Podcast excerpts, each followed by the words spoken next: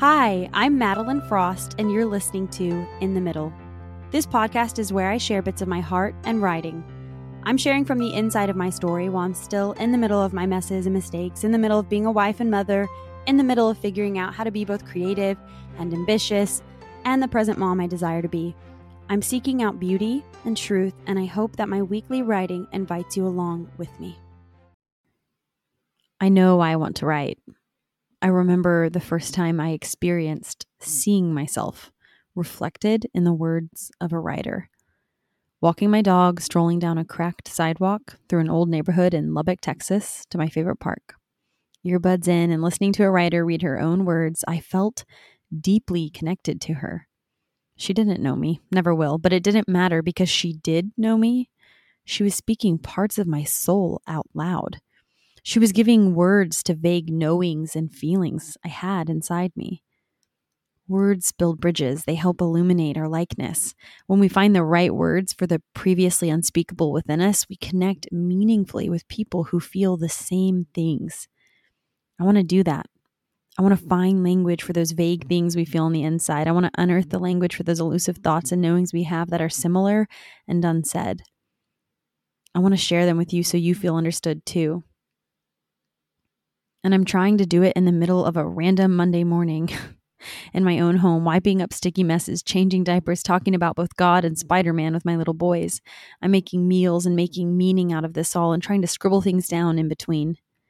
And then I sit in my chair later into the night than I intend to, piecing my thoughts together, hoping to make sense of all the bits of light. My writing, like my thinking and my schedule these days, is less straight indoor corridor and more windy path through the woods. It doesn't always seem clear where we're going together. But that's more true to conversations we have in our real lives. And I hope when you're here, you feel that the pace and pulse of mm. conversation.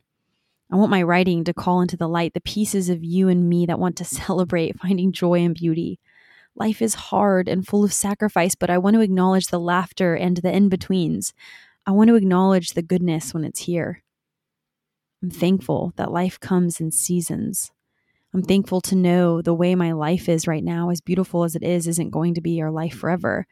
There's a list on my phone of all the things I'd like to change about our forest loft.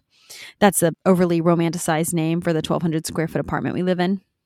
And there's also a list of all the things I really, really love about living here.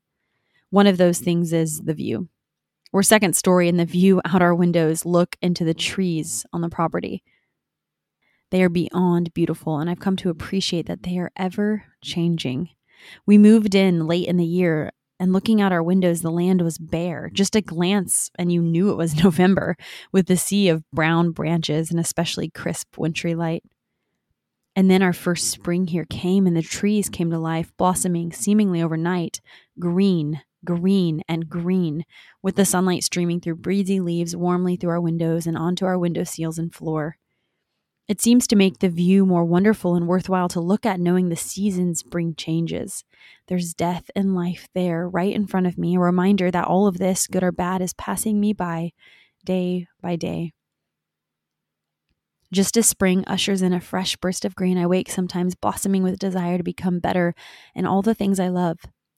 And like winter with its barren land, there are times I felt gutted, unable to give or grow or do anything or be anyone worthwhile, unable to move forward in any meaningful way, just waiting, hoping for the seasons to change. It always does. The seasons of change call me to remember the impermanence of all things. In childhood, it seems natural to embrace the present, and in adulthood, I'm relearning it. Because the present is the only place you can be, and because whether you love it or are just trying to survive it, it's going to be gone soon.